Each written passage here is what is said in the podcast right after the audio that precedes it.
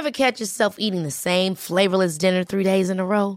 Dreaming of something better? Well, HelloFresh is your guilt-free dream come true, baby. It's me, Keke Palmer.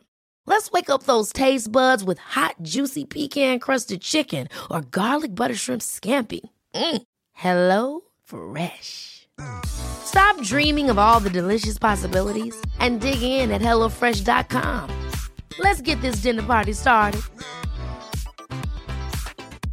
Cool fact a crocodile can't stick out its tongue. Also, you can get health insurance for a month or just under a year in some states. United Healthcare short term insurance plans, underwritten by Golden Rule Insurance Company, offer flexible, budget friendly coverage for you. Learn more at uh1.com. Quality sleep is essential. That's why the Sleep Number Smart Bed is designed for your ever evolving sleep needs. Need a bed that's firmer or softer on either side? Helps you sleep at a comfortable temperature? Sleep Number Smart Beds let you individualize your comfort so you sleep better together. JD Power ranks Sleep Number number 1 in customer satisfaction with mattresses purchased in-store. And now, save 50% on the Sleep Number limited edition Smart Bed for a limited time. For JD Power 2023 award information, visit jdpower.com/awards. Only at a Sleep Number store or sleepnumber.com.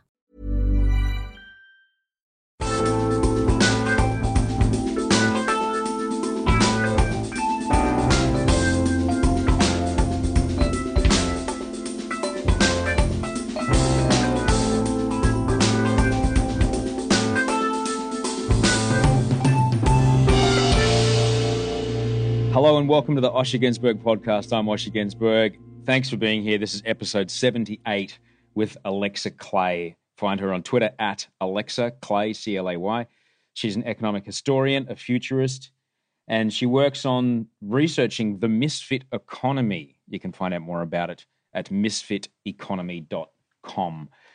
Um, thank you so much for being here. Please subscribe. You can f- subscribe in whatever podcasting app you choose. I like Pocket Casts for iPhone and Android, but whatever you choose, that's fine. Thanks to everybody that emailed this week. I got emails from all over the world. I really, really, really like it. Thank you so much. You made my day. Um, simply to email me, just subscribe to the mailing list and write back to the email that welcome mail comes out of. Uh, you can find me on iTunes. I'm on, on Twitter, Instagram, Facebook, Periscope, and Meerkat at the moment. So there's a lot of live streaming going on. Had an okay week. Hope your week was all right. Um, if you've been listening for a while, you know that uh, I've got a torn labrum. You know, old dudes like me have torn things in their bodies. I have a torn labrum in my left hip. So my doctor said, uh, go to the gym, go challenge that hip, go do stuff. I don't normally like gyms. I just really wasn't into, you know, tiny little bicep curl mirrors, dudes with iPods, no one's looking at each other, la la la. But my girlfriend took me to a um, a circuit training gym, and it actually that's actually kind of good. I kind of like it. There's no mirrors, and uh, everything's very different each week. So I'm enjoying it. It's very functional too. So I'm really kind of digging that. And I've been riding my balls off this week. My my Strava told me that's a little app that cyclists use to document and basically show off to their friends what they did. Um, my Strava told me I've ridden 31 times this week, uh, which is pretty good. And that's in you know a busy week of work and meetings and stuff like that. I only had three or four car trips. Most of them were to my girlfriend's house. So there you go. Less than four kilometers most of those rides. But yeah, it was really good. And um, it's really nice to be riding and be out on the street. And I, I, I get a real sense of I don't want to say power, but presence. I feel a lot of presence with the world when I'm out on the street. Like when you're in your car, you tend to be in this little bubble and cut off from the rest of the world. But when I'm on my bike, I, I feel a lot more a part of everything.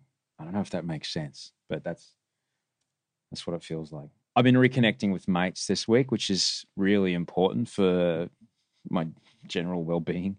Gen- like the thing is to remember about guys, we don't talk face to face. We talk shoulder to shoulder. So guys need stuff to do while they talk about the stuff that's happening in their lives. So each and every week, me and my mates we play um, we play poker, which is pretty fantastic. We um, sit around a table, it's only a little twenty dollar game. There's nothing, but I don't go for the cards. You know, there's a lot of wisdom around that table, which is really really good.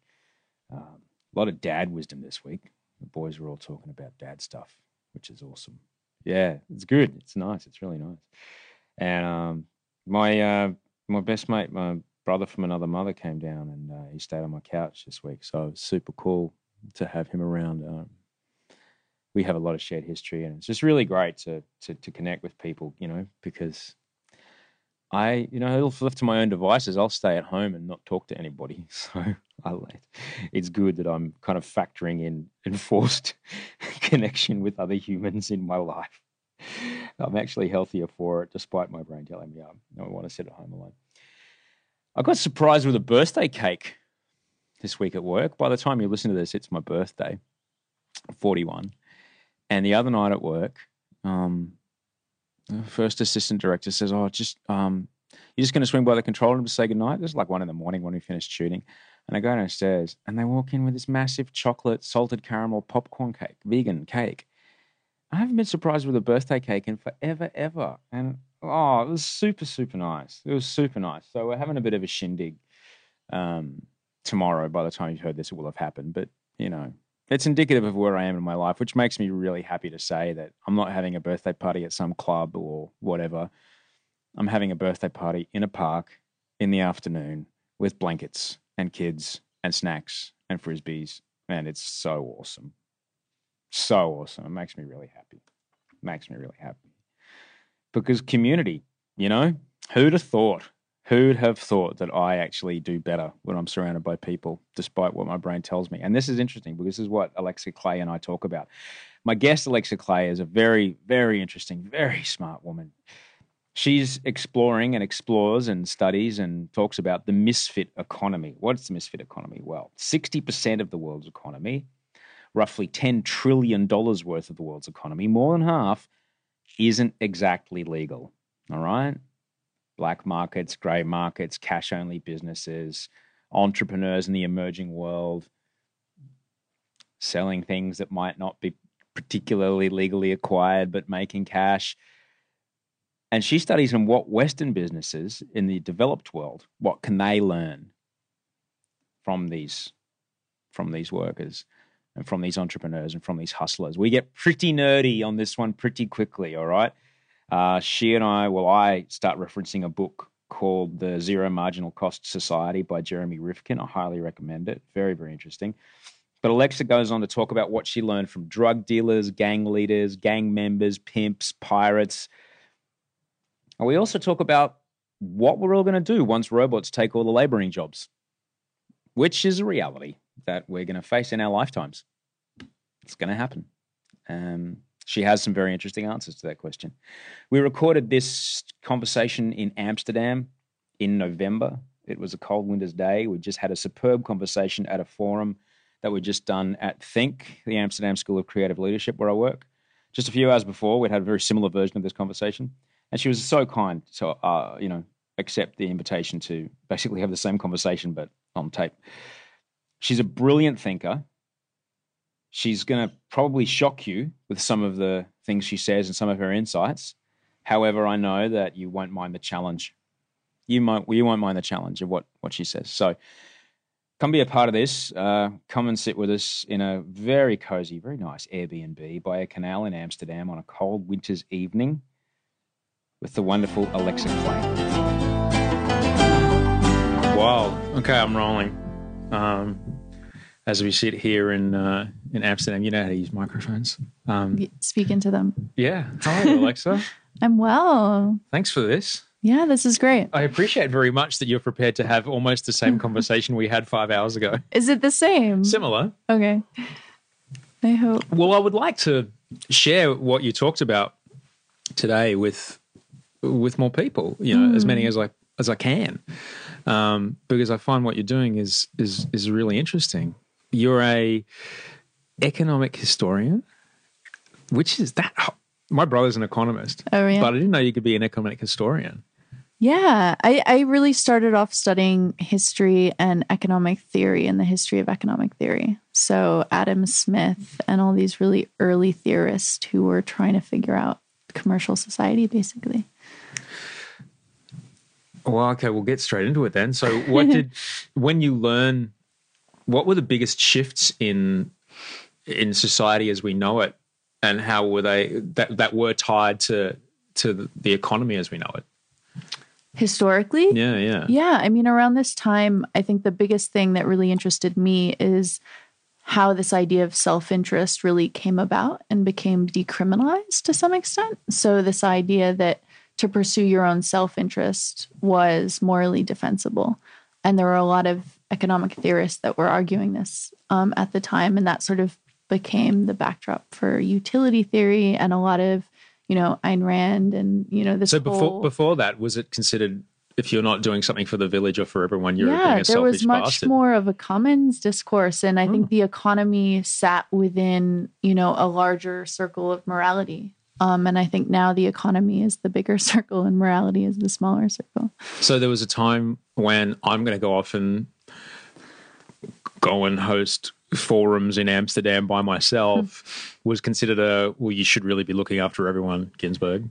yeah, I mean, I think you always had degrees of selfishness, but I think mm-hmm. that was policed by a moral system Right. more. And then suddenly commercial society had this rhetoric to it that in pursuing your own welfare and your own good, that that was an mm. end in itself. And that actually led to greater sort of economic equilibrium. And I'm also I guess in that in that realm of separating um, self from the collective. Yeah. And that the collective used to be the thing that had priority and now the self is the thing that has priority for good or bad. That's the society that Western society, modern society lives in. Um, the idea that there was a time when the skill and the trade, uh, there was an ownership of the skill and the trade. But then as the Industrial Revolution came along, the I owned the machines and you worked on the machine. You didn't own the work. You just did the work. And the separation of the ownership of the work happened. That- that- completely, That yeah. kind of fascinates me too. Yeah, people moved out of this cottage industry and started, yeah, selling themselves to the market as wage labor, which had dramatic shifts. And then something you just said was really interested me this idea of the separation of the individual from a collective. And I think that was really dramatic because then you had this heightened awareness of yourself as an individual self, which brought a lot of existential pressure too. You felt sort of and it's a you know the crisis of alienation that a lot of us feel today is part of that legacy you know that people feel separate um, where they feel like their destiny is in their own hands where they feel like they have to make individual decisions all the time. Um, i think it's a burden in a lot of ways. Um, this book I'm um, kind of halfway through, Jeremy Rifkin's Zero Marginal Cost Society, he talks about that this concept of a separate bedrooms is only a recent thing that we slept in communal rooms and it was like one room and that was totally cool. Yeah, I remember reading Scandinavian fiction when I was younger and all these stories of families um, sleeping under sort of bear skins and, you know, all together. And I think it was a much different kind of picture. And but the idea that we were not only separated um, economically but also physically put in boxes. And now go and you you sleep in that room you sleep in that room the separation of us from each other. Um, i wonder how that's going to work out. I wonder if we're Yeah. going to maybe come back the other way. I mean, a friend of mine, even in Berlin, recently told me, Oh, you know, touch is really important to me. And the fact that she had to say that, that something so basic and so human, like she had to assert, um, was just, I found that kind of funny. That there are all these human things that we've sort of lost and have to begin to reclaim. well she does live in berlin Yeah. What do, uh, Germans aren't touchy? oh, oh, they can be some of them know. can be very touchy Yeah.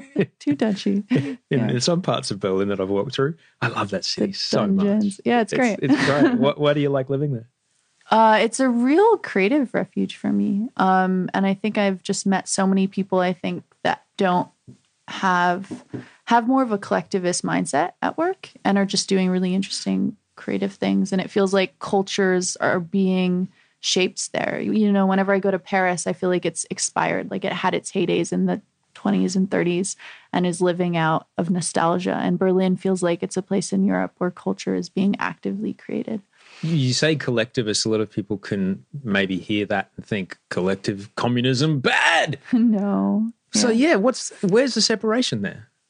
I think when I say collectivist in Berlin, I'm really thinking of um, just a lot of my friends and the way that they are and how they structure their lives to maximize just different types of things. I think whenever I'm back in the US, I'm always hyper aware, particularly in cities like New York or uh, San Francisco, more of just the hyper ambition and the I almost feel like I wanted, you know, at one point I was thinking we should do this art project where all these Americans just come out and push this giant boulder across the US because it has such a masochistic culture of work. Um, and one that I sometimes fall into as well. You know, is something that I was very much raised on is is hard work. But I think yeah, it's it's just it's destroyed so much quality of life and it's really unnecessary. And I think it comes from a strange psychological place. Funny you mentioned that. I was in Australia in November and I took UberX everywhere for I was there for only two weeks. So it was cheaper to take UberX everywhere than it was to get a rental car. Mm. I met heaps of really interesting people. And what I like about UberX is you sit in the front seat and you have great conversations. And this one guy, he'd emigrated from uh, Malaysia and when he was a kid. So he was a child when he arrived. So he was six or seven. His parents took him there. And I said, you know, so how are you liking Australia? And he said, look, it's not like it used to be. This is a kid that remembers what it was like in Malaysia. He said, it's not like it used to be.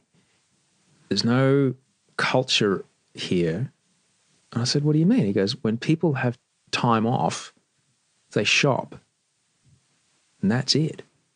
And it freaked me out to hear it t- said because I emigrated to Australia when I was four months old. So I had a few years on him, but he had a few years on me, I should say. But just to hear that, and I get it, I see it so much in the States. We've got time off. What are we going to do? Go to the mall. What else do we do?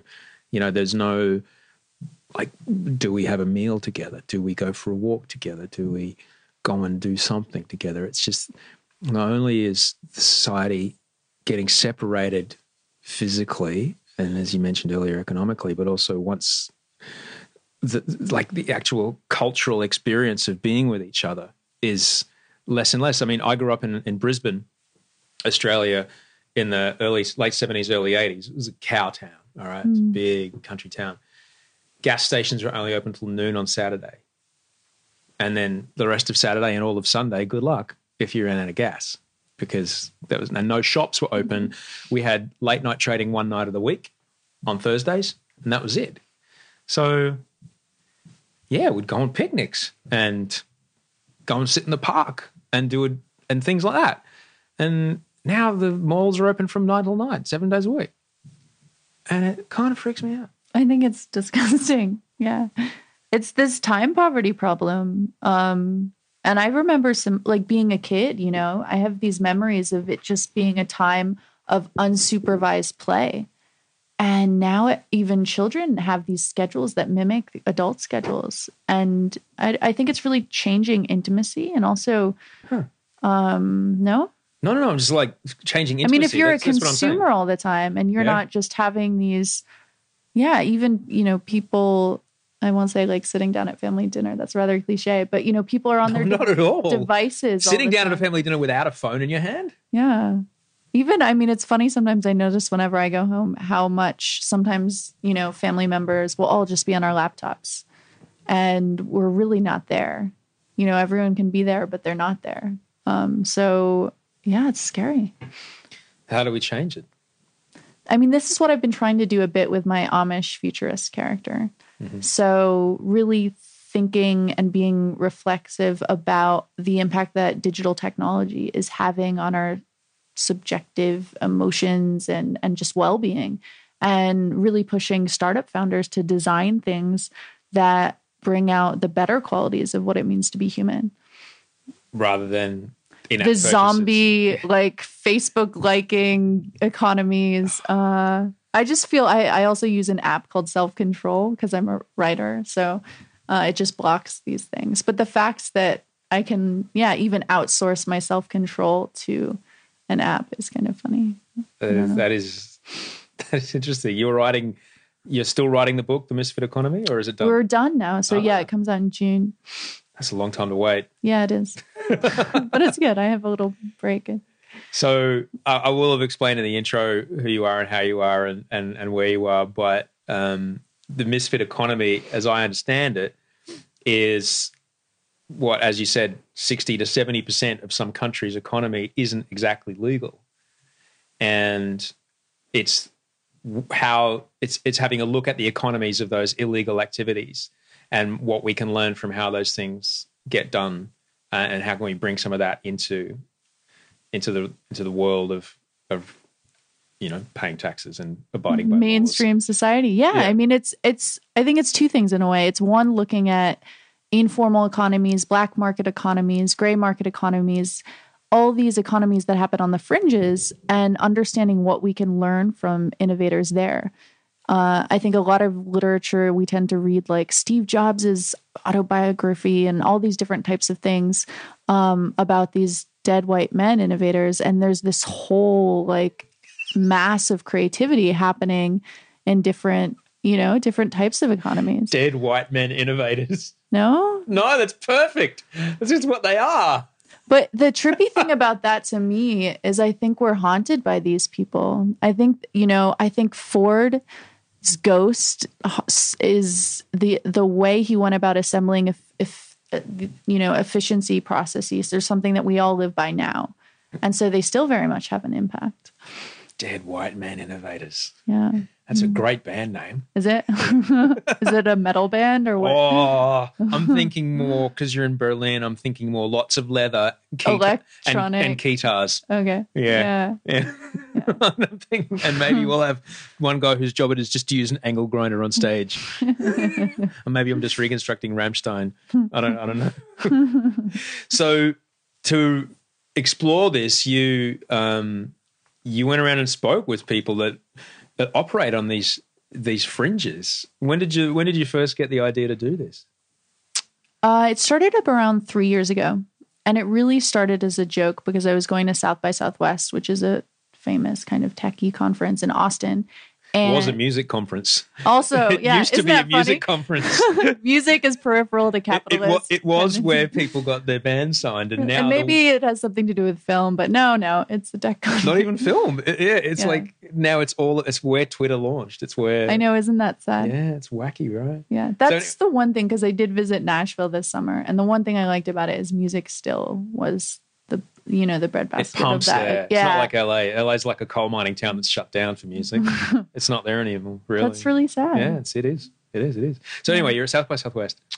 Yeah, and I just wanted to do something funny, and so I think there's this attention sort of deficit disorder syndrome and everyone's tweeting all the time and everyone's like what's next in terms of innovation so to be honest it started as a joke it started as a way of saying oh why don't we learn from social media like by what drug cartels are doing on twitter or you know why don't we learn from somali pirates about recruitment and retention and it became this like funny way of thinking about innovation through this lens of deviance, really, and vice entrepreneurs. And then um, when I started doing the research, it became a bit more serious, and I I actually yeah got to know people's stories a bit more and realized that actually it was a legitimate project and not just an absurdist one Who did you start with? One of the first um, interviews I had was with all these ex cons um, who'd recently gotten out of prison and were part of a program called Defy Ventures. And this program was basically started by a woman who used to work in venture capital and wanted to connect ex cons with entrepreneurial opportunities. And it was just a great philosophy. She recognized that these folks who had started drug businesses or had led gangs had a lot of the skills she used to see when she worked in the private equity VC world. And so she really put them through an incubator process and got them launching formal businesses. But through that, I chatted with a lot of guys. And I remember at one point in the room, even um, someone pointed out all the various objects that could be used as weapons because just in prison, you have a completely different mindset about resource. And I think a lot of this innovation can tend to come from scarcity. You mentioned guys. How many of the people that you interviewed were women? Yeah, it's interesting. I think a lot of our research tended to be more focused on male characters. At least these were guys who were really easier to find in some respects. They were more braggy too, and sort of they wanted to be found. Um, we definitely spoke to you know some Latin queens who were part of um, you know the sister gang, but Of the Latin Kings. Of the Latin Kings. The North American Hispanic street gang, one of the biggest and most dangerous. Yeah. So that was one of the conversations that just completely blew my mind as I spoke to um, Antonio Fernandez, who used to lead the Latin Kings in New York. And the Latin Kings the New York chapter started in the prison system. So the prison system was sort of an incubator for gangs in a lot of ways. And um, when when they got out, just went through one of its bloodiest periods. So there were a lot of internal hits or purgings that t- took place. The FBI was cracking down on it. They were running a huge drug business. And when King Tone really took on his leadership, his sort of CEO position there, he wanted the gang to be a different kind of organization. He thought it could um, become politicized like the Black Panthers or something like that. And so, Become talk- more of a movement for the uh, empowering the movement. Hispanic. yeah, empa- empowering Latinos, empowering Blacks, connecting them with job opportunities, um, training, you know, teaching protest and activist tactics. Yeah, and I think it, that was a challenge. Some accused him just of doing a sort of greenwash marketing type of thing for the gang, PR stunt. And um, but yeah, in in hearing him talk about it, you definitely see the ways in which he struggled to really turn this big ship, almost like any kind of change management program that a huge company would undertake. So you said you spoke to some people from the Latin Queens. Yeah, we spoke to a few as well. Um, I think the Latin Queens was always more of a cultural organization. Um, the I'm I'm trying to think of some of the more we spoke to a few female hackers. Um, and one of well, one of the misfits that I spoke to who was more on the artistic side, who I really valued and who got me into more of this alter ego work, um, was a performance artist actually, uh, Marvin Gaye Chetwynd, who is a yeah lives um, well British performance artist who was nominated for the Turner Prize, and she just does all this amazing stuff around identity. And so I think part of the bigger remit of this project became at a point when we realized actually let's think about the misfit identity as something more universal, as something that doesn't just apply to these fringe actors, but also can include um, artists and bohemians and people who are trying to change the system from within. That does fascinate me. The the break into the machine and smash it from the inside kind of uh, mentality. Um, how much of that is going on? I think there's a ton. Um, so one of the first statistics I read about this is something like a third of all employees are saboteurs within their company.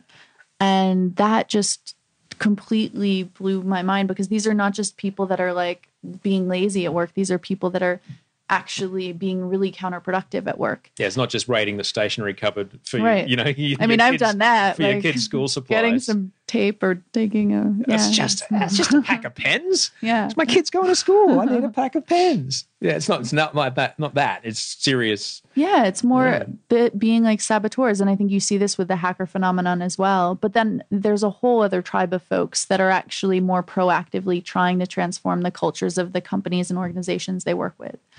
Um, so that's, I co founded something called the League of Intrapreneurs like five years ago that looks at this phenomenon. And we're basically a network of people who really believe in this change from within approach and believe in transformation rather than radical revolution. How, is there a tipping point within a company that is is useful? Like you can't just have like one person at an entry level position because you can get fired and we can make you be quiet. So I guess you need a bunch of people for them to make it more economically viable to change than fire 300 people. and that's what we try and do. We try and equip these people with the school with the skills and tools to actually bring this change about. And so sometimes that is building communities or you know guerrilla types of communities within your organization um but you know having external allies that you can you know work with uh, even things like how to pitch your ideas internally to really begin to transform that culture, how to stay resilient inside institutions. So there are a whole range of skills that are really focused on this identity that I think hasn't really been recognized. I think so much of the time we focus on these lone ranger type stories of this great entrepreneur um, who's a single story, this sort of hero myth, or you know this radical revolutionary um, who gets into power and then they just become corrupted by that power. And so, this question of how we actually change these cultures and focus on some of these more change agents who are a bit stealthier, a bit more camouflaged, and not really after their own ego or brand. So, what other things does the the the League of Intrapreneurs do? It sounds like something that you know, I, I need a steampunk mustache to be a part of. It sounds pretty cool. Yeah. Um, we need someone. I was just thinking we don't have anyone with a steampunk mustache, but that would be great. or at least the goggles or something. Some Yeah. sort of, some sort of league. We play with um like bowler hat iconography and Yeah, different things. now like we're this. talking. Yeah. Um yeah, I mean it's really uh, we started identifying these people and we did an initial report about it called a f- the field guide for social intrapreneurs and that Mm. was focused on 20 individuals. And then we began to scale that community and yeah, brought more and more people who identified with this label. What kind Um, of things did you come up with? what kind of people and no, kind what kind of things in this this field guide? What kind of things did you come up with? Um, we were really looking at the types of initiatives that people were pioneering. So, for example, someone in a huge financial institution that was looking at, um, you know, divestment opportunities, or that was looking at renewables or sustainability, or at the time carbon markets, which have kind of gone amok. Um, you know, someone that we profiled was doing building out access to energy programs from BP and I think, you know, the question always was is this a marginal pet project of the company or is this going to really transform the DNA of the organization? And I think that was a question that a lot of intrapreneurs had to ask themselves. And more and more, the ones that have stuck with that host organization are ones that feel like they are infecting the culture. And others have had to leave because they, I think they think the culture isn't one is maybe one that's going to go extinct, that some of these organizations might not actually be part of the transition to a new kind of economy. When you say a new kind of economy, what do you mean? Uh, I just think so many of these huge mammoth companies came of age during a very different era. So, like the oil and gas companies, the pharmaceutical companies, you had a very different kind of marketplace. Even, you know, we were talking earlier about this job for life phenomenon.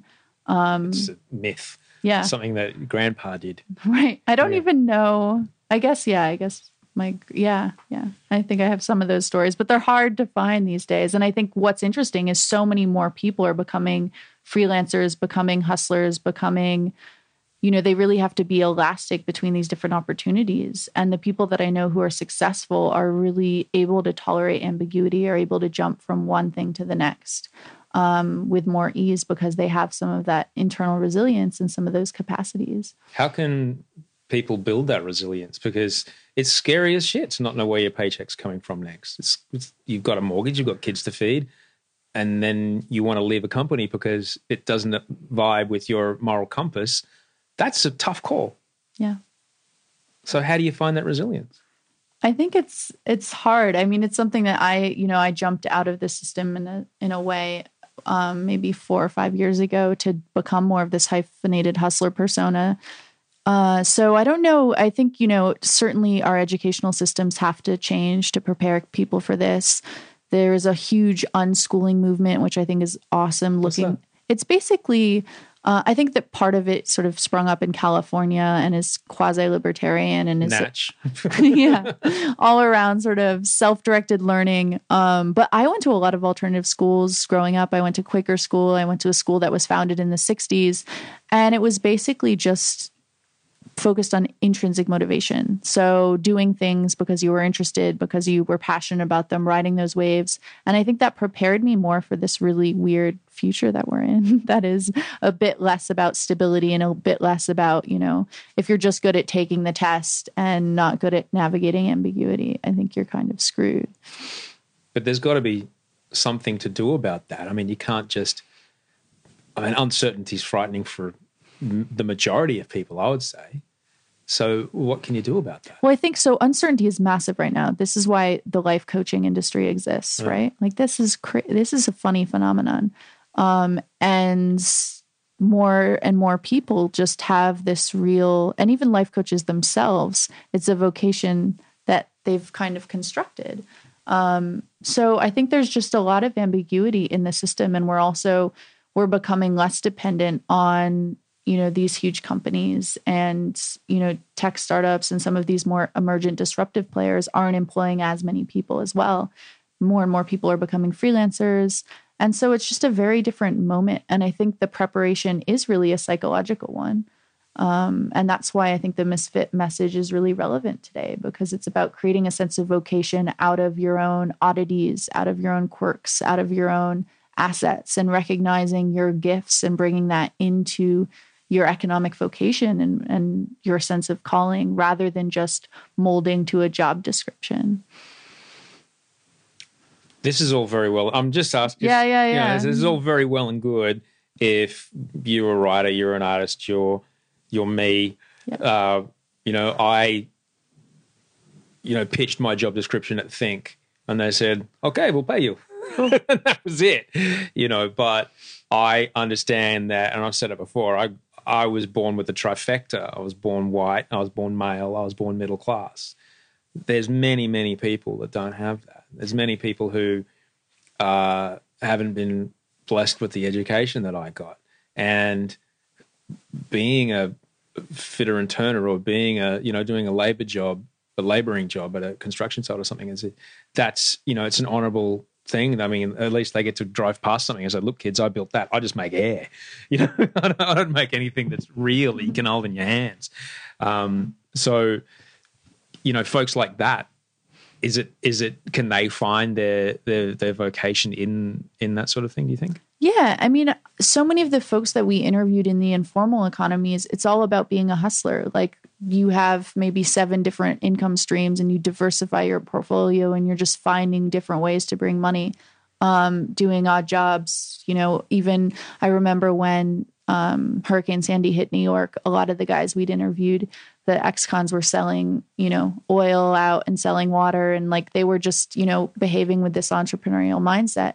And I think that's it. I think it's just more and more people will have to learn how to be entrepreneurs. And that can be scary and that can be challenging, but it's also it's the system isn't going to be just handing down opportunities. And a whole generation of millennials is also finding this where there aren't just jobs that they can jump into. So it sounds like what you're describing is that the granularity of the economy is is increasing enormously. Where it used to be these big block chunky players that the people fit into, the those silos are being shattered apart, and it'll just become smaller and smaller and smaller.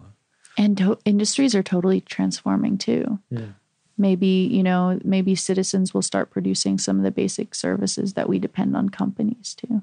Well, this is where, for example, like the maker community really is super exciting. And again, this is something that I've, uh, it's not my idea, but it's something that I read about in that Jeremy Rifkin book when he talks about um, when energy becomes free or near free, um, which is not far away with solar, wind, geothermal, whatever you want to call it. Um, and the mechanics of of maker machines um, the granul the the the resolution of those machines gets to a point to a certain point. Um, we don't need the manufacturing sector anymore. That's it. I can make everything i want in my house. And so what do you do then? What do you do when you've got no when there's no need for a manufacturing sector? Because i can make entire plates bowls um, television remotes everything in my home. So I think I thought a lot about this and I was at one dinner party in Berlin where we just really debated this ferociously.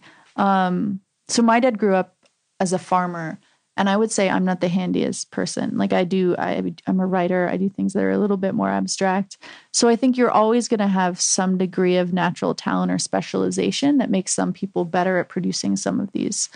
I think also the nature of production dependent on different sectors will make some form of machinery more necessary or um, even companies or organizations will still need to be there to produce these services uh, so i guess the question is which are the which are the sectors where people can start producing more? Uh, and which are the ones that you know might need to stay within you know the traditional production? So, as a let's go back to your economic historian uh, banner. What can we learn about mass mechanization and what that did to um, what that did to labor in the 18 and 1900s once this mechanization stopped being steam and started being electrified? What can we learn about what happened there to the workforce, to what is happening and will within 10 years 20 years will happen with the robotis, roboticization yeah Ro- it's like yeah so where everything that could be done by a human cheap, more cheaply than by a robot will be done by a robot. So what what can we learn about what happened then as to what may perhaps happen? Well, I think that moment was kind of a different one because humans were brought under the control of machines. And so if you look at like cinema that describes like Charlie Chaplin in modern times or something, he's sort of being this funny Fritz Lang's um, Yeah, Metropolis. Exactly, Mm. totally. There is this fear that like technology is encroaching upon us and we're we're becoming more and mechanized. And I think one of the things that Rifkin also talks about um, is just time and how time culture is really transformed. Um, and you know, we were sort of talking about time poverty earlier, but the fact that uh, you know time is so standardized and that time is equated to dollar output and productivity and that i have to live my life in accordance with you know a under mechanical time basically that the rhythms of my life are determined by commercial society is pretty interesting and different um, from a historical perspective so what so what does automation mean what does this I think, you know, certainly it's going to lead to some degree of substitution. Maybe it'll push human labor more into um, kind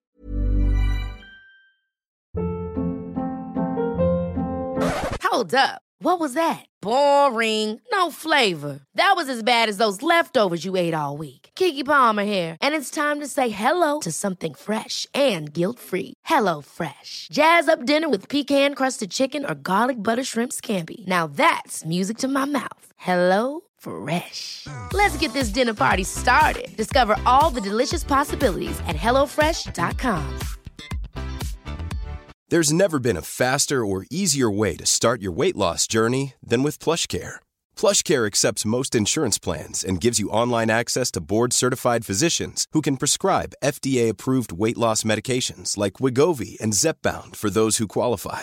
Take charge of your health and speak with a board-certified physician about a weight loss plan that's right for you. Get started today at plushcare.com slash weight loss. That's plushcare.com slash weight loss. plushcare.com slash weight loss. Kind of highbrow activities like experience economy types of things or Such maybe we'll all there's like a basic income argument too um, so this idea that we won't actually need to associate getting paid with doing work which there's a there's a sort of basic income movement in Europe at the moment where people are just saying you know let's get rid of it's kind of libertarian in some ways too let's get rid of government let's give people ev- everyone 2000 euros a month and then they can do whatever they want um, and so in a machine universe Hang on, this, hang on a second. Where does that money come from? uh, the government. So, particularly in France, for example, I think there's this recognition that the government is um, eating so much money and the administrative costs are just so high that it's cheaper, in fact, to maybe just give people uh, 2,000 euros a month for livelihood. And um, part of France's strategy, too, for dealing with economic growth was to sort of divide one job into two and have people work part time. And uh, I, I think no one is suggesting that France should be a model, but I think it's interesting some of those explorations. Because you, you mentioned time poverty. If we suddenly have a society where most, if not all, of manual labor is done by a machine, you've got all these people sitting around with nothing to do. Making podcasts. Well, what happens? Because humans, we need something to do. Maybe we'll all become artists. Well, like, well, maybe, but we're like, we're like a Labrador. A Labrador needs something to do. Dogs need jobs. but we all know? we can exercise, we can make paintings, we can make podcasts. yeah, we then can- does does the pursuit of, dare I say it, happiness and community does that become what we're about rather than I'm going to be the best builder of bridges or the best person who does tax returns? Because that stuff will disappear entirely. You won't have a tax agent; it'll be done all automatically. Like rather than that be your identity, your work being your identity, which mine is. You know, Totally. I'm grateful that a portion of my work is, you know, is uh, is so enjoyable because I identify with it incredibly. Um, so that, that that just kind of fascinates me. That that's a quite a societal shift. To go and it could go that way. That's very, I think that's a really nice scenario, this sort of well being scenario in which Hmm. everyone is knitting or taking up these hobbies and taking, you know, engaged in the community more. And um, another scenario We'd have to is- close the malls a bit. Yeah. we can't have the malls open No. 24 hours. I, I think the mall would cease to exist as a concept, probably. Really, yeah. Yeah, it would actually. Um, What's another scenario? I think another one is much more scary and Yeah. anarchistic, in which rising inequality leads to com- a lot of conflict and and fight over resource. Mhm. Um, yeah, that that is a, an, en- enormous problem in the world. Uh, that unless um, and we spoke in the cab on the way, in the Uber on the way over here about um, my time at Disneyland, and suddenly seeing Middle America before me in all of its Harley Davidson three wolf t shirt, you know, electric scooter eating a corn dog glory. Um, that amount of the amount of resources that goes into the lifestyle, that lifestyle, my lifestyle, is excessive. It's so excessive. Um, and I, you know, it, it, it, it kind of freaks me out a bit how much, how, how many resources I use just living my life compared to how many, how little some people have, some human beings that have every right to exist as much as me have. And like, how, how is it possible to, to share that around a bit more? Do you think? yeah. There was one artist who I read about who basically all the trash they produced and waste they produced they had to carry around with them for a year or something. Um, something like this. And that was interesting because then you become really aware Yeah. And I think there's this trend right now in minimalist kind of lifestyle where people are pursuing this and realizing that things don't buy happiness, contrary to our Mad Men days of, yeah, Things most definitely do not buy happiness. right. Mm. That's, Yeah. yet, yet we measure our country's success on the sale of things. Yeah, it's really screwed up. Yeah. Kind of weird. But I and I think that's challenging because that's like a faith-based system. So we have to jump to a different faith system and it's unclear what that system will be if it'll be maybe around well-being or what some of these new indicators mm. people are working on. Because I guess history has proven that when inequality gets to a certain point, well, good luck, buddy. Yeah. I mean, the most famous uh, would be in what happened in France with uh, the let them eat cake moment. You yeah, you have tons of these moments, and I I really like apocalypse moments too. Like I'm very interested in why people suddenly think the world is going to end, and pe- a lot of people sort of willing that, and I think you often see that too.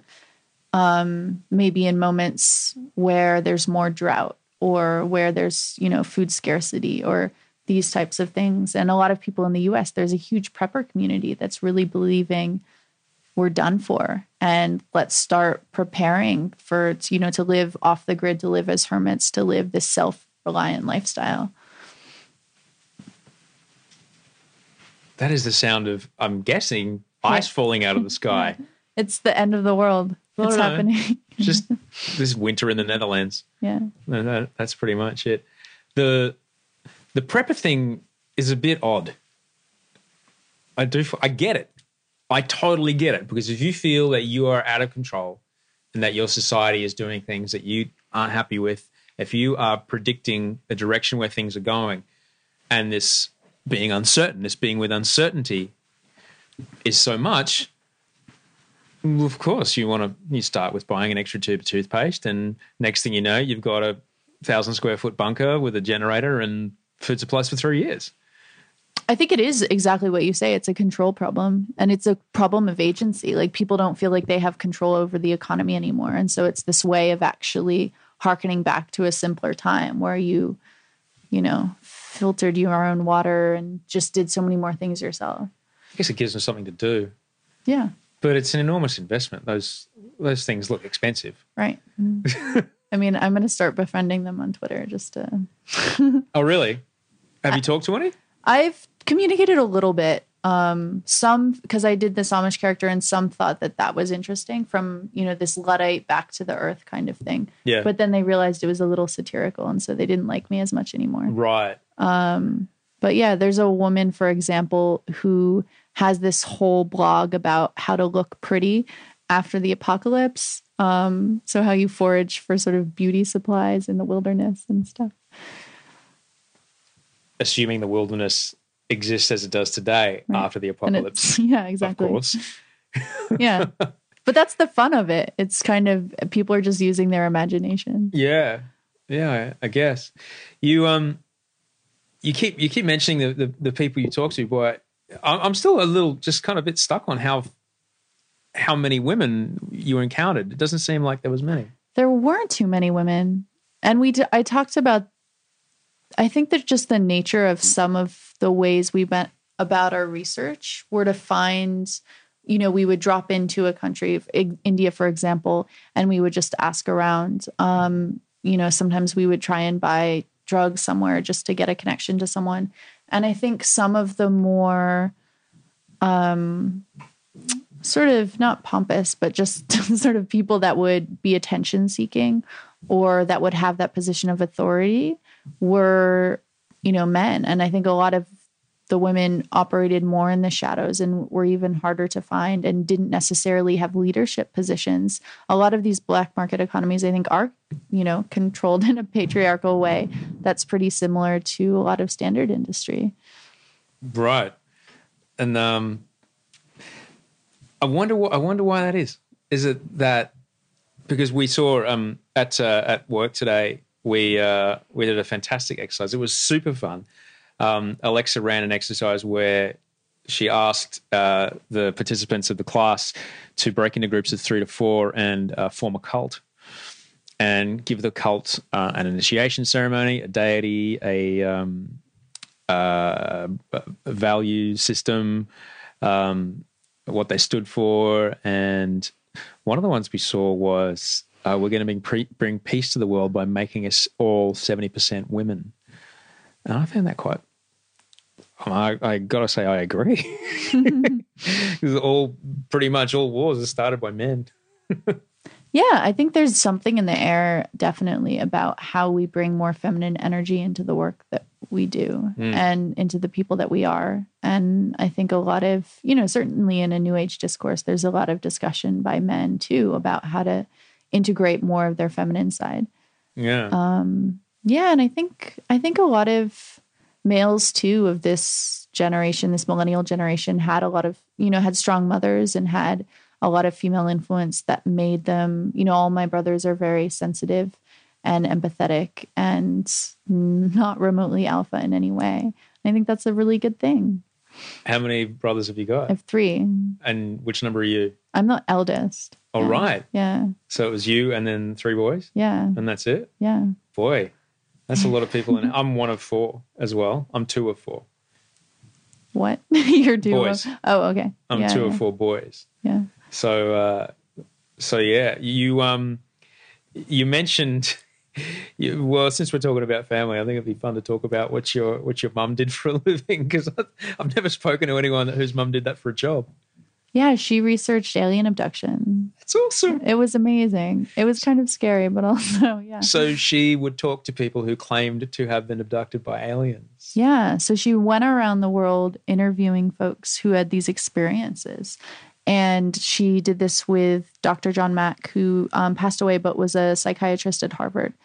And they would go off together and do have these research trips and go to Brazil and Australia and um, Zimbabwe and just talk to folks who had these crazy experiences. And I would sometimes see, you know, I was little, I was sort of between the ages of seven to 14 when all this was going on. Um, so would see videos, would see, yeah, drawings that people had done, would hear testimonies. And it was just always in the background a little bit. Um, That and did she, you know, ever explain how how old were you when she said this is what mum does for a living?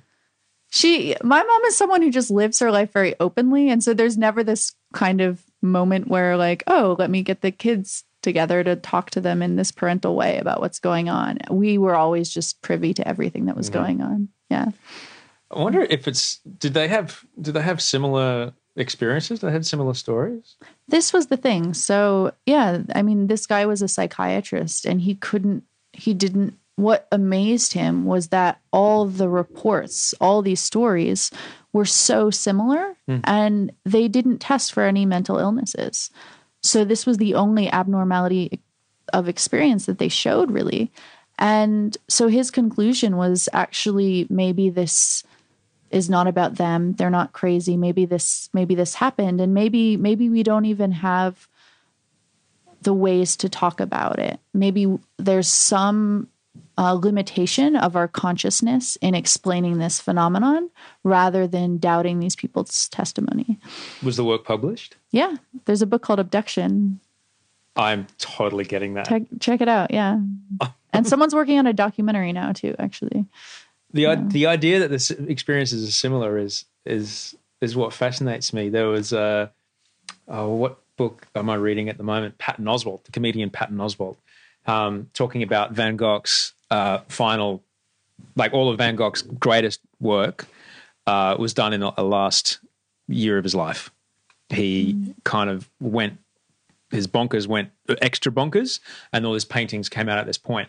And um, That's when he was poisoned by his paints, or something. So, Yeah. I know he had he was schizophrenic. yeah, Yeah, and they he talks about Patton Oswalt. He's a very smart man and a stand-up comic. Uh, he talks about that the drawings of people with schizophrenia have com- really, really similar. No matter where they are in the world, they have really similar um, aspects. Like, for example, uh, light bulbs have squiggly cartoon lines coming out of them, as if that this energy, like they can perceive this energy coming at their brains, and so that's the only way they know how to draw it. And that in in Van Gogh's art, that, that indeed this is exactly the same phenomena, and that the way the brain manif- uh, the brain sees the world when it's in these uh, illnesses um, is so similar around the world. I find that I find that kind of stuff fascinating. Like Yeah. um, when you see uh, it's it's terribly sad when you see uh, homeless guys on the street and they just have just heaps of plastic bags. Just thousands of thousands of plastic bags. And I've seen that in Prague. I've seen that in Sydney. I've seen that in Brisbane. I've seen that in LA. I've seen it in New York. It's like, when did someone get on the phone and say, hey, everybody, it's mm-hmm. plastic bag collection time? yeah. Like, isn't that it's fun? They're fascinating. And what is I yeah, I mean I think this idea too that was born out from this like economic history moment where we had to become more rational. Mm-hmm. And so I think that led to fallout at a neurological level. I mean this I have no I'm not a scientist, but at some at some in some capacity we have all these, you know, centuries of evolution where we were magical thinkers, where we had all these myths that, and ways of existing in the world and types of consciousness that, you know, were just completely different from the rational mindset that we all have to walk around in. And it, so it seems pretty intuitive that then, you know, people wouldn't be able to conform to this. And I, Like I want, OCD, for example, could have been an evolutionary advantage in a different time period. Or, you know, some of these things that we treat quite clinically have a sort of origin because they were forms of consciousness that allowed us to survive. if it wasn't an advantage and it is genetic, what's it still doing? you know, what's it still doing in us? You know, that uh, that's just the, plain fact. Before we invented all kinds of drugs that kept us alive, if if there was something that wasn't, you know, good, we we would die.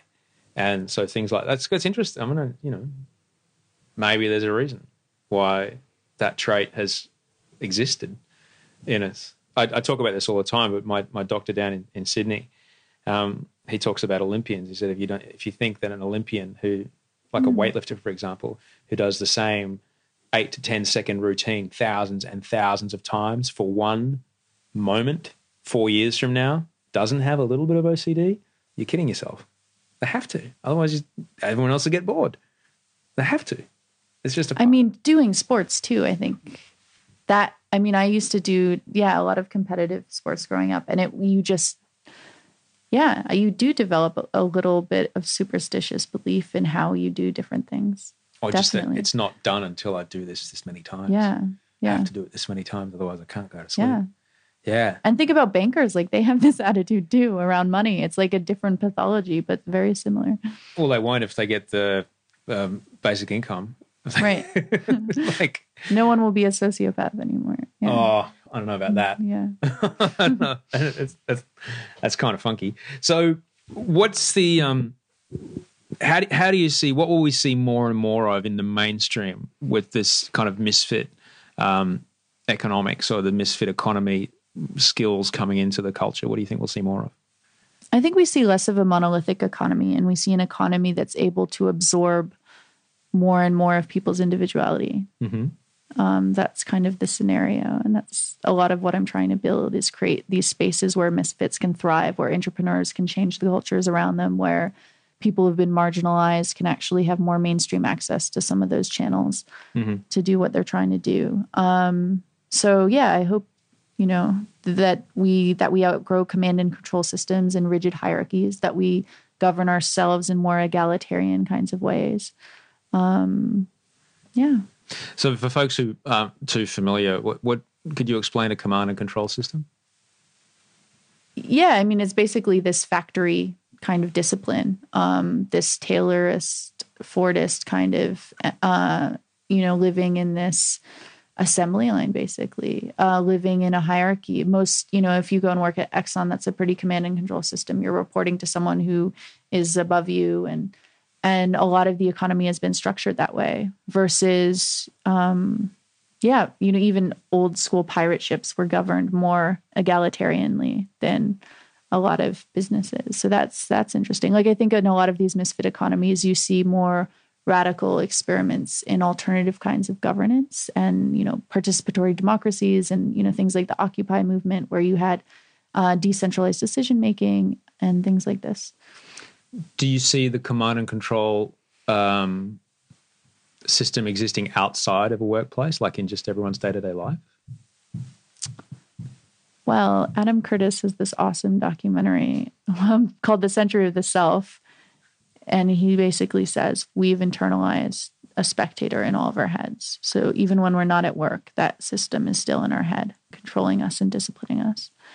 Um, so it's a wonderful movie. You can watch it on YouTube. But I think I think it's interesting to think about how economic logics spill over into our personal lives. Like I met someone in New York, for example, who um, was on all these dating sites and she was putting them into spreadsheets and each person she was like evaluating according to criteria and she'd give them numbers and that is literally your romantic life following the mechanics of commercial life you know each person is kind of a product who you're evaluating and you are a consumer who's trying to find the best possible product Did you find someone?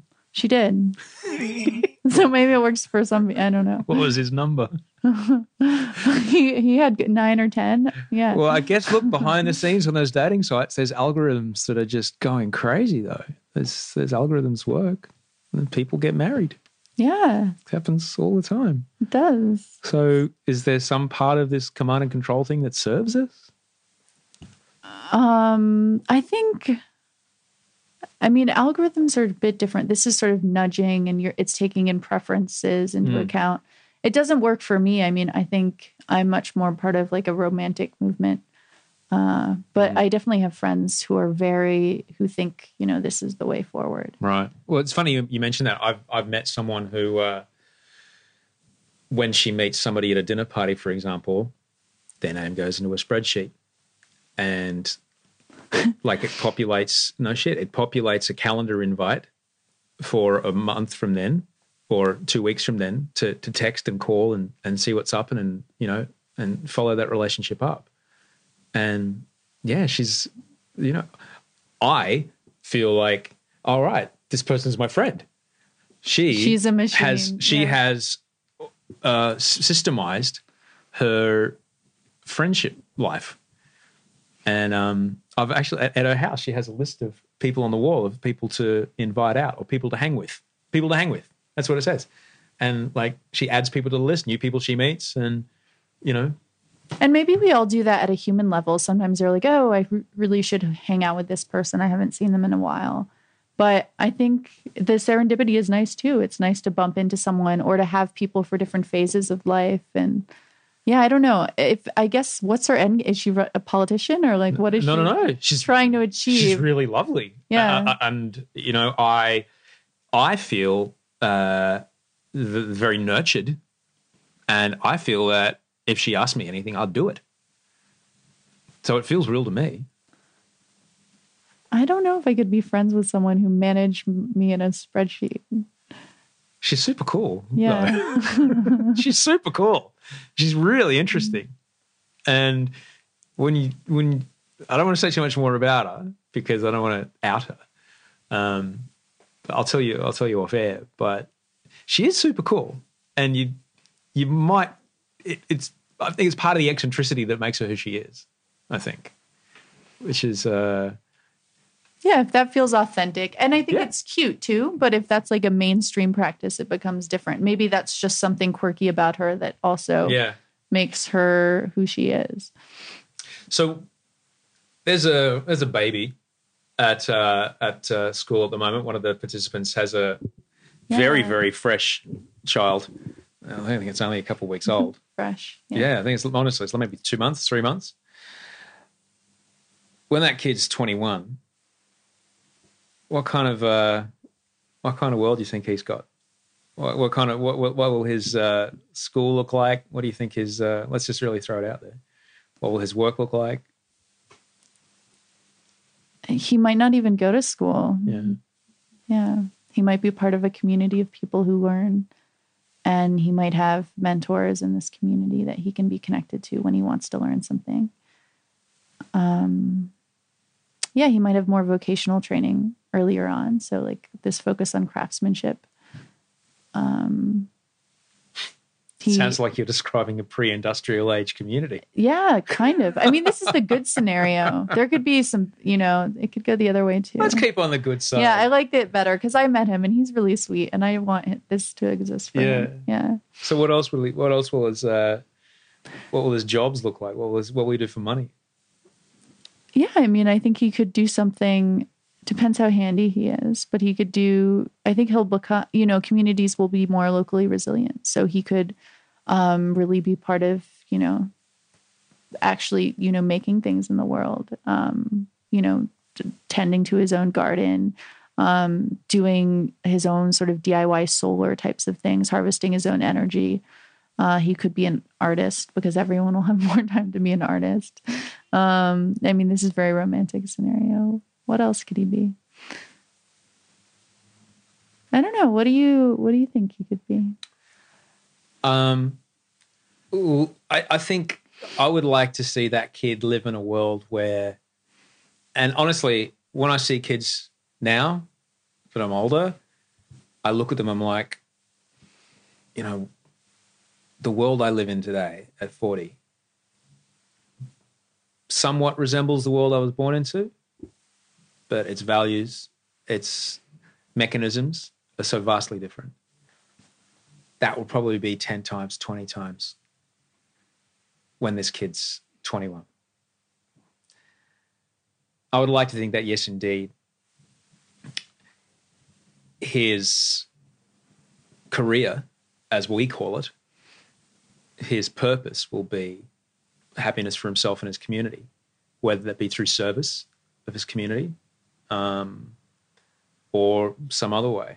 That indeed that we come full circle back to this space of we function best when we're in a um, a group somewhat around what was it Dunbar's number 150 you know uh, which is the amount uh, an anthropologist found it is apparently the amount of people that you can uh, legitimately have a true connection with. Once it gets above that people just kind of become names and faces. They don't become people that you have empathy for. Um, and that uh, or he will have figured out a way to 10 times that community number and 150 people in person, but maybe 1,500 virtually. Could be real interesting. Yeah, I mean, our capacities too could entirely change as well. Yeah.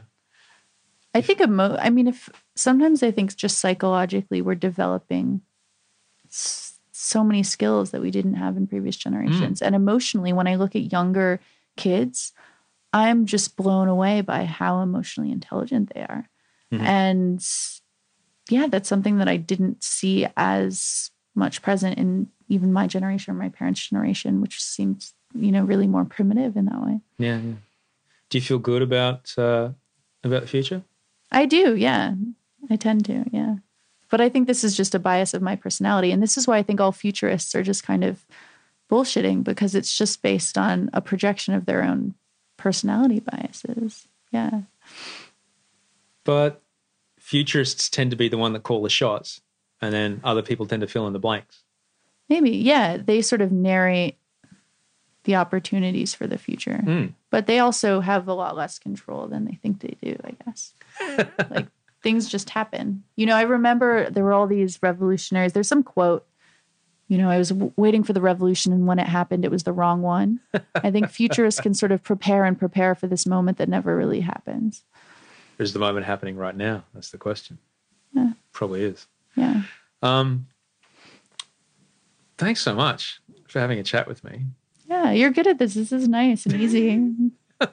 I'd like to think so. Yeah. I like I enjoy it very much, and um, I really enjoy the the people that listen, the people that uh, write in, and uh, you know, digital independent broadcasting. It's it's fantastic. I love that I have a job for a network.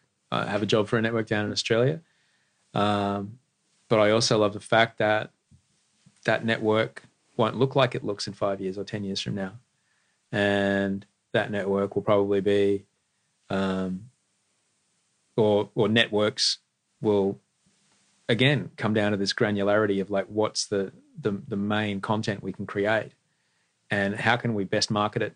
People will find it on their phone, on their TV, on their laptop, on their tablet, on whatever curved projectional holographic device we figure out how to make at the next CES next year.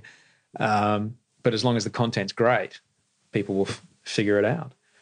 Um, like I'm watching uh, Fargo right now on Netflix. I missed it when it came out on on TV on FX in the states. It's bloody amazing. But you know, I'm just I'm finding this content somehow. I don't care how the net how the network.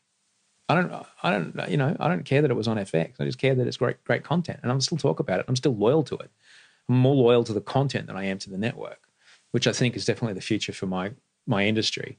And that's where the the best thing that I can do when I'm doing this is to be authentic, as authentic as possible. For if I have a conversation with you from um, like we had a similar conversation earlier today at, at work. I was beholden to those people in that room and I was very aware of their needs from our conversation. I get to be really selfish with you in this conversation and speak to you authentically from my point of view. And we have the time and space to, to discuss from there. And so I feel that if I was to do anything else on this show, that would be a disservice to the people that have been with me the whole time and listened to me. And, and plus, it's easy if you're just authentic, man. You don't have to put up a front. But that's it, right? I mean, that's the that's the future that we're talking about. Totally. It's bringing this authenticity to play. And I think for things like this, it's all that these big publishers have is distribution. All that these networks have is distribution, really. And so I think you'll see really interesting ways. There's a guild, for example, that's being created out in Silicon Valley um, of big time writers who are all saying, let's go at this together. Let's create a guild system for the 10 most popular writers. We have built in audiences. Let's like game, you know, disrupts the publishing industry. And I think that can start happening. And so even if you find, you know, 10 people who have a similar sort of can build audience with you and you can share audiences, that's you've built power against this old system. it's it's really interesting, and I, I think I think more and more. Uh, not that I'm sensationalist about what I uh, disclose on this show, but I feel the more authentic I am, the better this show is, and the better interactions I have with people. And the greatest compliment I ever get is when people meet me after they've seen me on television or they've seen me doing the show that "Oh, I thought you'd be different. I'm like, no, this is Yeah, I mean, do you feel like you have to have these two brands that like one is sort of your self and then you have this other public persona that I did for a while. yeah. I did for You're a while. this schizophrenic type. when I was doing, oh, not not, not schizophrenic, but um, a little like your Amish futurist. So old me, this you'll love this. Um, we talked about how I changed my name before we started recording. Old me was blonde, bleach blonde hair, and Spray tan. no, no, no, not spray tan, proper tan, because I was surfing a lot at the time. But uh, I was Andrew G, just one letter. It was the early. It was It's like a boy band. totally. Yeah. It was 1998. Oh, was- yeah. it was an- NSYNC was just. It was an FM radio nickname. Yeah. It was an FM radio nickname that followed me into television. And when I stepped on camera, you better believe I, I stepped into this persona. Thank God I don't have to do that anymore. Yeah, it is. It and you even sigh like, oh, it's exhausting. It was. And I feel that like when I have to be a talking head on stage, I much prefer conversation because when you're just this talking head, you have to fulfill Yeah. all these weird needs that you know this construct. Yeah. Um, It's so much. It's so much. Like I still when I'm when I'm on TV, like I still there's a job I'm there to do. I'm there to present a show, and and there will be an element that is uh, a little enhanced, but it's no more enhanced than if you stood up at a dinner party versus if you said and gave a toast or dressed nicely. than or- if you said something yeah. to the person at the seat next to you. It's a similar um, distance between one and the other. Whereas before, it, it literally was like I would go home and not leave my house. All right. And then I'll, you know, I'm on national television running around and whatever. Um, I think that's healthy. I think having this range of motion where you can tap into Mm. some of these different things and know the context when a certain personality is more appropriate. but I'm also sober now. Oh, I wasn't this- sober back okay. then. Life was very different. Life was very, very different back then. I was crikey. I'm glad it's over. Um, That's a, that sounds like a good, interesting podcast. oh, No, do you? Yeah, yeah, that one's coming. I talked about it a bit on the show before. I've talked a little about. I just love this idea of how people remake themselves. Yeah, People that have, yeah, just had these total 180s Mm. or stepped into these new identities, or I just think those stories are so interesting. in my experience, it has not so much been about remake myself, as in take off all of the things that I piled upon myself to reveal the person closer to the person that I actually am. That's how I would describe it. I think that's really well said. And I would say that's how I felt like in moving to Berlin. Suddenly, it was just about deprogramming myself and taking off these layers that I'd learned to wear Hmm. to be successful or to be, yeah, achievement oriented or, you know, and I think Yeah. that's what it's about. oh, look, I'll be peeling away stuff until the day I die. Yeah. Don't get me wrong, but I'm not carrying around the multitude. I'm not like your mate carrying around his trash for a year or her trash for a year, um, which essentially was what it was. I was dragging this stinking refuse around with me, um, and uh, once you know, slowly, painfully, you, you you pick it off, and then uh, you heal up, and then you know, oh wow, I'm still okay. All right, let's grab the next bit, and you kind of go from there. Um, Yeah, I mean, I think that's the danger too with this internet dating or these things is people are just sometimes walking around with all that trash piled up. And I think I used when I was younger, I used to be so open to just to people and to you know, having conversations, meeting everyone, da da da. And then I realized, wait a minute, people have this deep shit going on under the surface. You have to be careful of what you get polluted by, what you get exposed to a bit. Yeah. I've heard it. I've heard it. It's, that's when people come out with the conspiracy theories. Yeah. That's when people come out and go, well, it was the Jews. You're like, wait, hold on a second here. Wait up there, buddy. Just hold your horses. I don't know. My dad told me it's true. And you're like, wait, hold fucking wait. You're not my friend anymore. this is terrible. Yeah, it's frightening. Uh, It's frightening. Um, that was an interesting diversion. Yeah, we were almost we wrapping it up, and then we we was wrapping it up, and we well, good, exactly. I'm glad. All right. So, um, there's an Indian restaurant down the street. Do you get Yeah. good Indian in Berlin? Uh no, bad Indian. Well, we're a little closer to the UK here, so we might find better Indian. Yeah, let's do that. Um, but I'm going to take your photo. okay. Okay. With your All right. Polaroid. Yeah, with my with my Polaroid 110A. I went to the factory. I went to the Impossible factory yesterday. I know you were seven. Dude, it it was was cool. the greatest. Was the- anyway, I'll stop this. and I'll take your photo. Thank you. Beautiful. Thanks. And that was Alexa Clay. She's on twit. She's on Twitter at Alexa Clay. You can explore her work as well at misfiteconomy.com. Very, very interesting stuff. Very interesting stuff. So uh, I'd love to know your thoughts. So email me, whatever you reckon. I'd, I'd love to hear what you think. Thanks so much for listening. Thanks for subscribing. By the time you'll hear this, I'm a year older. It will have been my birthday. So thank you for being a part of my life because making this show each and every week is one of the true joys that I have. So thank you so much. Until we speak next, be kind, sleep well, and dream of beautiful things.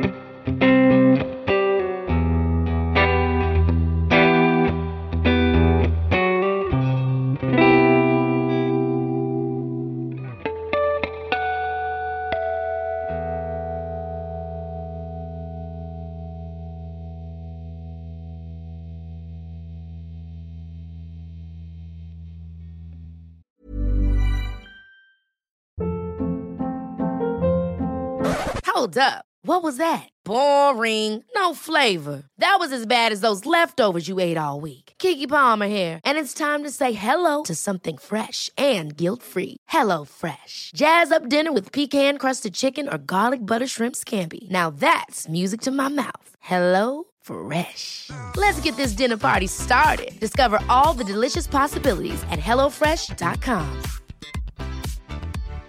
When you make decisions for your company, you look for the no brainers. And if you have a lot of mailing to do, stamps.com is the ultimate no brainer. It streamlines your processes to make your business more efficient, which makes you less busy.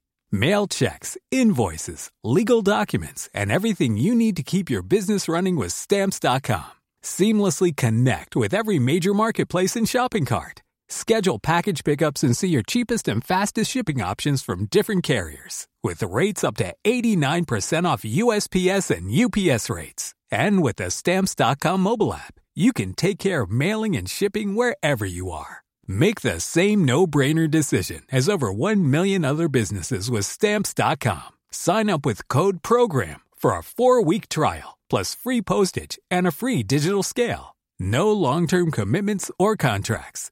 That's Stamps.com. Code PROGRAM.